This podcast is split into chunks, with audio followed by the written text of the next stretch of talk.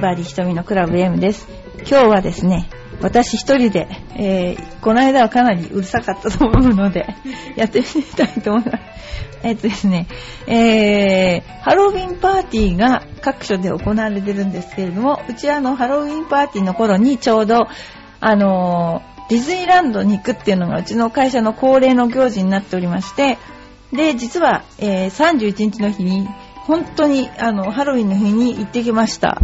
で、あの、いつもですね、クラブ33っていう、あの、唯一お酒が飲める秘密の場所があるんですけれども、そこで、あの、みんなで、あの、ランチをするんですね。で、ランチをするんですけど、まあ、平均年齢50はいかないと思うんだけども、31から、まあ、そうですね、31から50歳ぐらいまでだから、40くらい、45ぐらいかな。その人たちが、もう朝は8時半に集合し、ディズニーランドで遊び、それでランチしてまた夜は最後までいるという、そういう、あの、全館休業で遊ぶという、そういう日になっていて、行ってきました。で、いつも33に行くと、去年なんですけど、なんか仮装した人がいて、それがですね、ちょうど、まあ、中年っていうかな、4、50代の人？のおばさんが、本当に魔法使いの格好をして、33に入ってきた日には、本当の魔法使いかっていうぐらい、本当に魔法使いみたいで、だからこう、なんて言うんだろうな、ちょっとこう、本当に魔法使いのおばさんが会議してるみたいな感じだから、ちょっとそれはちょっと違和感がありましたね。で今回は、あとなんか、そういう人じゃなくて、もうちょっとなんだろう、ティンカーベルみたいな人とかがいました、今回ね。それもちょっとびっくりしました。一応33は、あの、なんていうかな、あの、ちょっとクラシックなレストランなので、ちょっとびっくりしてました。で、あとはですね、あの、すごいびっくりしたのは、まずですね、あの、太ったティンカーベル。いジャック・スパロー。もうこれはね、本当に毎年思うんだけど、あれはジョニー・チップがやるからいいんで、もう汚いんですよ、本当に。あとは、頭がミッキーで下が人魚。これ、これはね、ない。これはない。これは本当に、すごいないなと思いながら私も見ていて、で、あとはですね、あの、なんだっけなあの、ピーターパンとか、いやいや連れられてる男の人がピーターパンの格好してるとか、いやもう本当に、あの、あ、可愛い人もいっぱいいましたけど、あれ、ほんと子供の夢を壊す。あれ、毎年思うもんだけど、今それ着替える時もなんかすっごい可愛いの着てるのに下は長袖のオーバーシャツだったりとかもうほんとねなんかねすごい桃引きみたいの入ってた人もいたしね私びっくりしましただからあの来年もちょうどこの時期が第5、第5週目になるんですよね。で、ちょうどいい時期だから やるんだけども、あの、いつも、あの、仮装しないんですかとか言われるんだけど、うちはしないとか言ってしないんだけど、ほんとすごいものがありますよ、ディズニーランドは。ということで、昨日はディズニーランドの33でランチをしてきました。ということでした。それでですね、つい最近のことを言うと、あのー、バッチさんのね、コンサートが、浦安ジャングルというところでありまして、私初めて知ったんですけど、あの、割と近いんですけど、なんかステージがあるんですよね。で、ステージがあって、あの、コンサートもできるし、なんかちょっとこう、なんだろうな、パーティーするには最高みたいな、発見してしまいました。なんか、チョアヘオの、なんかパーティーやろうかみたいな、そういうノリの場所で、あの、すごくね、良かったです。そんなようなことがありました。それでですね、あ、そうそう、名前を出していいかわかんないんですけど、今ですね、あの、うちの生徒さんの遠藤さんが、ゴルフダイジェストで、なんか人気投票みたいのをやってて、結構上の方にいて、優勝するとなんかアルファロメオがもらえるんですって。で、皆さん応援してあげてください。なんかね、あの、ブログをクリックすると、そこの下になんかいろいろ出るので、毎週1回クリックできるらしいんですね。で、それを押して、遠藤さんがアルファロメオをもらったら、私たちは銀座に連れてってくれる。で、なんかある人は向島に連れてってくれる、なんか、あのですね、あの、いうことになってますので、ゴルフダイジェストの方を応援してあげてください。それでですね、あまあ、あの、いろいろなことがあるんですけれども。えー、まず、あの、ゴルフの番組なので、ゴルフのことについてですね、ちょっといろいろと、今回は、いろん、あの、私がちょっと発見したいろんなものについてお知らせしたいと思います。まずですね、これすごい古い話なんですけど、私がプロテストを合格した時の、これはですね、パーゴルフが出てきたので、この時同時に合格した人が何人いたんだっけな、16人？あと、日本人が14人ぐらいかな、いたんですけど、それで、どんな風に合格したのかっていうのが書いてあるので、え多分今はですね、皆さんが知ってらっしゃるのは中島千尋なんかは知ってると思いますが、えー、東京出身、中島千尋のとこなんですけど、腰のキレに注意して猛練習を重ねたって書いてありますけど、東京出身ですが、ゴルフをマスターするために、大阪の PL 学園に行きました。プロテスター5回目。下半身の動き、特に腰のキレに注意して猛練習を重ねました。体全体の動きで大きなスイングを心がけてるんですが、今回のテストに合格できたのは、パッドがよく入ってくれたから これですね、最終日私、千尋と回ったんですね。で、パッドがよく入ったからっていうか、もう入んなかったら絶対3メートルは行ってぐらい、ほんと打つんですよ、この人。がもうバーンって当たって入るのもなんていうか、それで腰のキレに注意して練習したとか言ってるんだけど、最終ホールの、ロングホールがあるんですよ、千成って。で、そこで、何を思ったか、左側がちょっと土手になってて、どほ本当に左側っていうか、フェアウェイじゃないですよ。もう土手になってて、何を考えたのか、思いっきり左、斜め、なんだろう、真左って言ったらいいんだろうか。打ち込んだんですよ、千尋が。で、んと、どうしたんだろうと思ったら、後でよく聞いてみたら、アマチュア最後だから、もうぶっ飛ばしてやろうと思ったら 引っ掛けた。そんなこと言ってましたね。まあそんなんで、えー、一緒に回ったのは、千尋ですね。あとは、私千尋と回ったんだけど、一人落ちちゃったんだ。だからわかんないですね。あのー、それからもう一人、山田真由美ちゃんって今理事になってますけども、お父さんが山田米蔵プロなんですよ。あのー、教会のね、偉い人。で、えー、お父さんからテストは技術じゃない精神力だからと励まされまされていました。過去3回の受験も全て精神面の崩れが大きかったように思います。ドライバーでミスすることがあるので絶対に左に引っ掛けないように注意した。ところがミスはパットに現れ 3パットの連続出には参ったって書いてある。懐かしい人がいます。中島エリカちゃん。なんと20歳この時。トップ合格、一発合格と周りから期待されるので嬉しかったけど、徐々にスコアスコアが膨らんでいくと大きなプレッシャーになったみたい。最終日は焦りましたよ、ほんと。な、あ、10オーバーしたんですね、彼女は。何が良くて何が悪いなんて考えてる暇なんかなかったもの。いつものリズムでゴルフやろうと考えてたことぐらいだって。みんな苦労して受かってんですよね、ほんとね。結局だから、この時は有名な人といいますと、エリカ、あ、伊藤よし子がいましたね。えー、アメリカに留学していた時、岡本彩子プロに、昔と比べると随分上手くなったね、と言われたのが、プロ入りのきっかけなんです。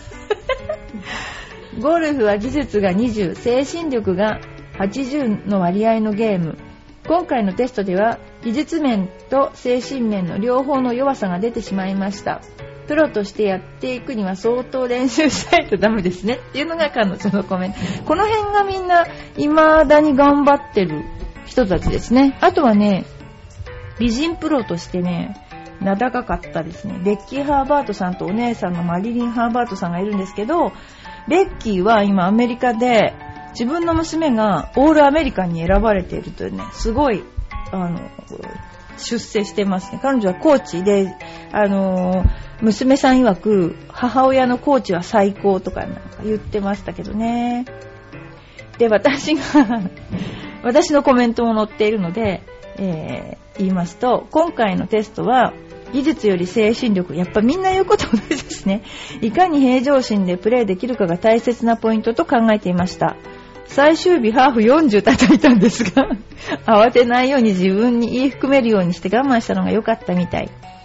ドライバーは得意って好きですが、苦手なクラブを作られないようにしてるのもプレッシャー対策ですねって言ってます。これが、えー、80、随分古いですね。85年秋季女子プロテスト、こう、私はこうして合格したという、そういうんですね。あのー、すごくね、面白い。あの、昔、昔の雑誌っていう言い方はすごく失礼だけども、ゴルフ雑誌が面白かったですね。あのー、本当に何でしょう。人間がやってるって感じ。もう、すごく感じますね。あのー、なんでしょうね。今の雑誌と比べると、なんか夏の風景を見てると暑さまで伝わってくるみたいな感じ。そのぐらいなんていうかな。あのー、すごく臨場感があるっていうかな。そんな感じがしました。あとはですね、昔アマチュアだったね、米山さん、米山くんとかですね、もう今プロになっちゃった人がいっぱい出てる、えー、日本アマとかですね。まあ本当にあのー、そういう話題満載の雑誌でしたね。えー、それこそ、トア玉さんとか頑張ってた時代ですからね。それとかもう一つ出てきたのは、私がプロテスト合格した時のことといえば、あの、私、専修大学だったんですけれども、えー、っとですね、私、あの、専修大学 OG 初女子プロだったんですね。で、なんか、すごくですね、あの、なんだろうな、挑戦は6度目で晴れてプロ資格を手にした菅野は、今度が最後と心に決めていただけに嬉しさは格別ですと。私はもう今回、落ちたらやめるやめるやめるやめるってビーフラして出てきたので だから、あのすごくね、こう、なんだろ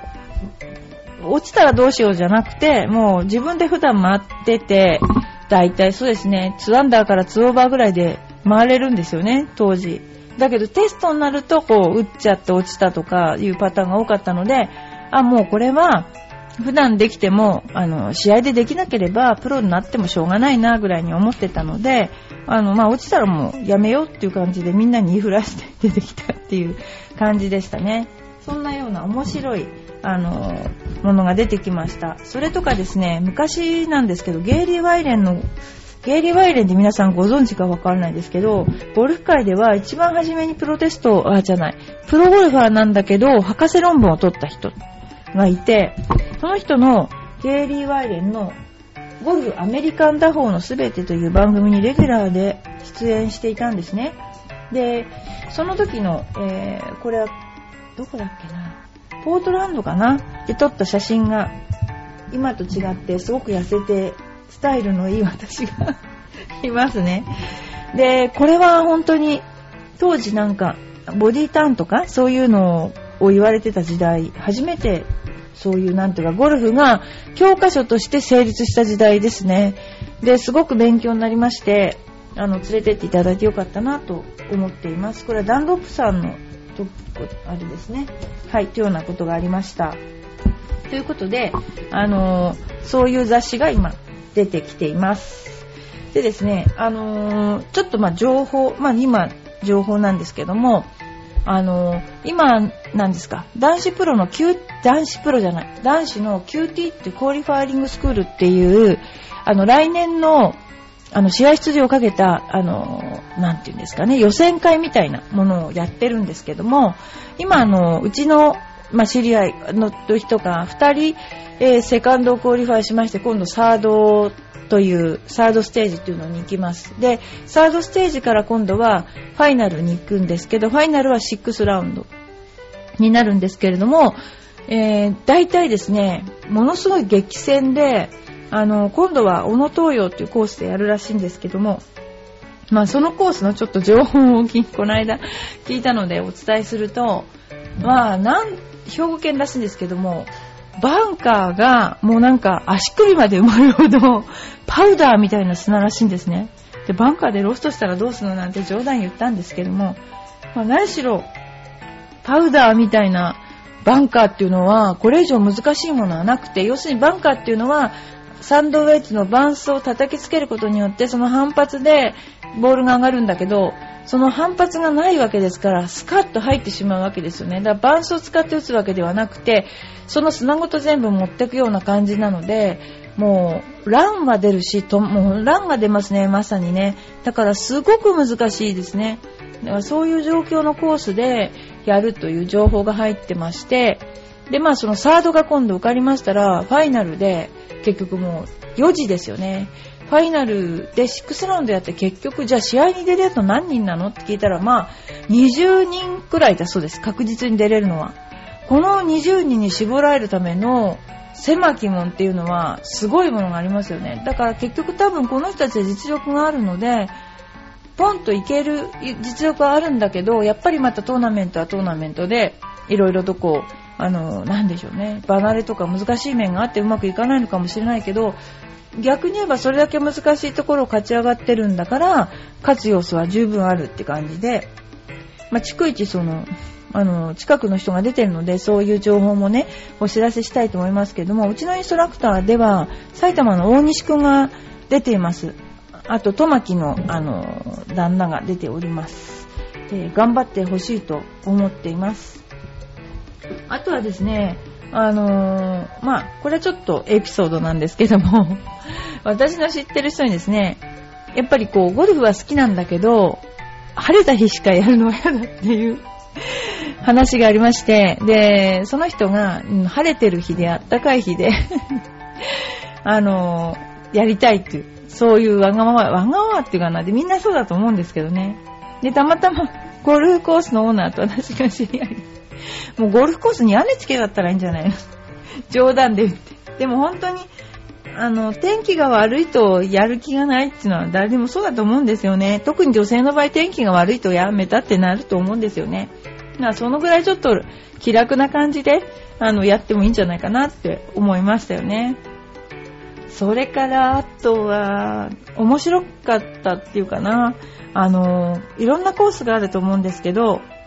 あの、グリーンキーパーっていう人がいて、グリーンをこうカットする、手入れする人がいるんですけども、これがやっぱりすごくそのコースによって違うんですけども、いや、私が知る限り何個かコースで、まあ、すごいグリーンキーパーがいましたね。えー、これはですね、千葉県かなあれ、茨城県にある K ゴルフクラブ。これはですね、お客さんよりも、誰が、メンバーが大事なのか、それとも社長が大事なのかよくわからないんだけど、まあお客さん絶対上がってきてパッティング練習したくても絶対させないんですよ。で、もうやっぱりそういうのも私も本当どうかと思うんだけども、もうちょっとこ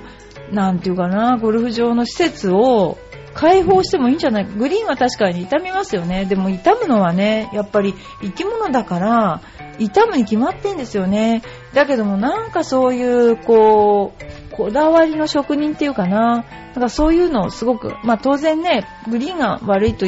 コースもなんか言われたりするんだけど、でもやっぱり練習したい時に練習できるようなコースじゃないと、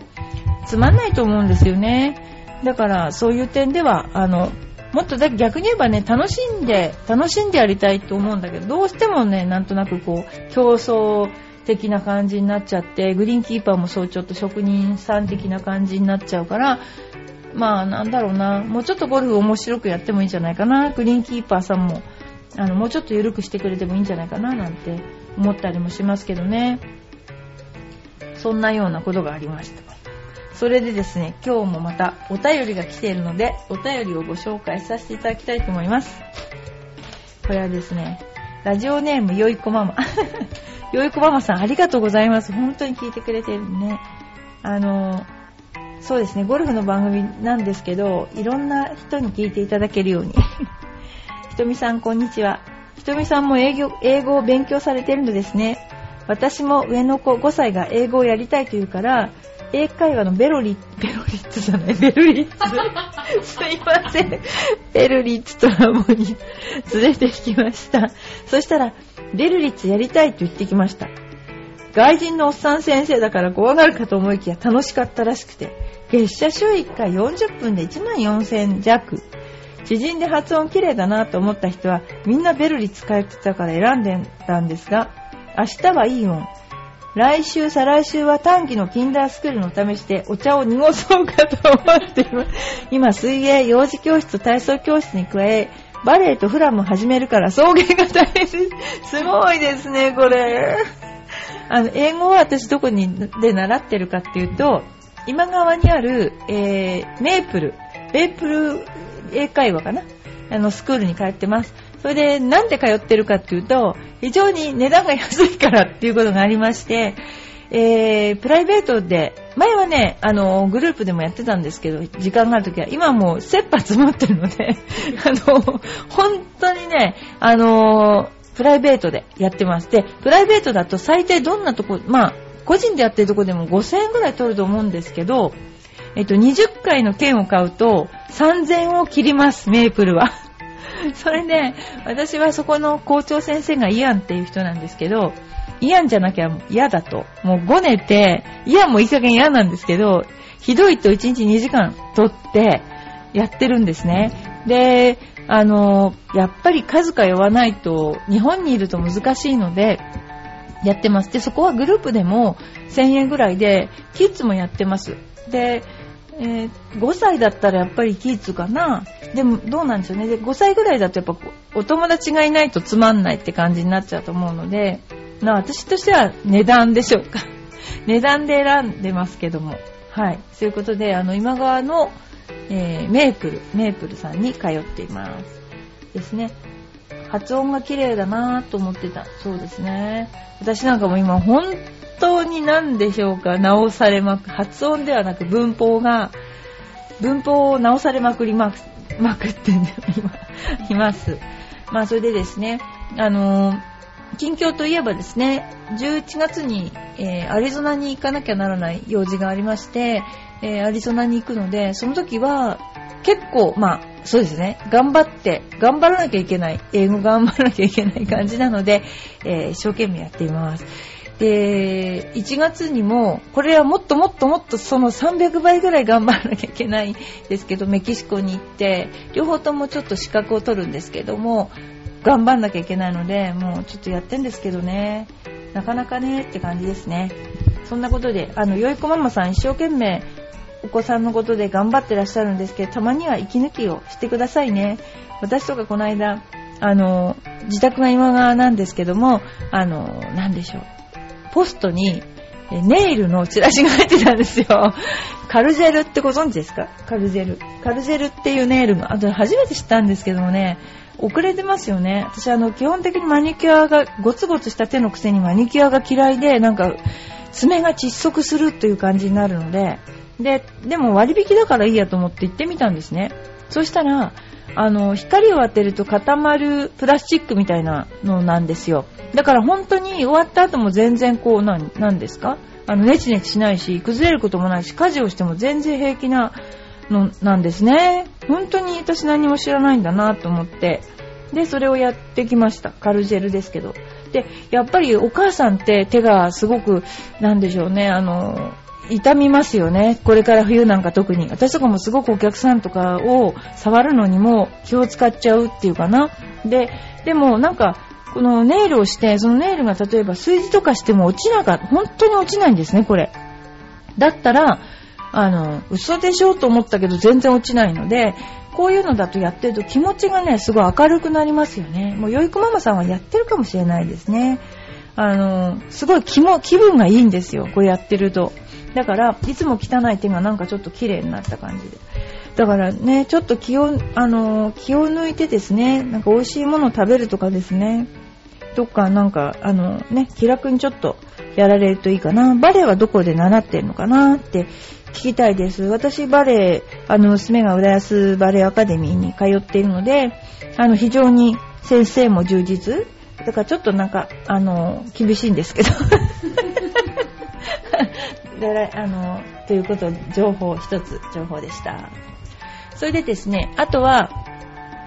今あのうちのスクールの方でえー、っといろんなですねイベントを組んでるんですけれどもまああのラウンドレッスンとかそういった。で結構本当に皆さん上手になっていただきましてあのゴースにね出ていただける方が増えたので、えー、これからもです。頑張っていっぱいコンペとかやっていきたいと思ってます。そうですね、あの、大体今日はですね、そんな感じで私のプロテストを受かった時の当時のこととか、あの、まあ、バチさんも応援してあげてくださいね。えー、いろいろ情報をですね、お届けしました。これからも、あの、ゴルフのネタ頑張っていきたいと思いますので、あの、皆さんもぜひ、あの、いろいろな情報をお寄せください。それでは、ありがとうございました。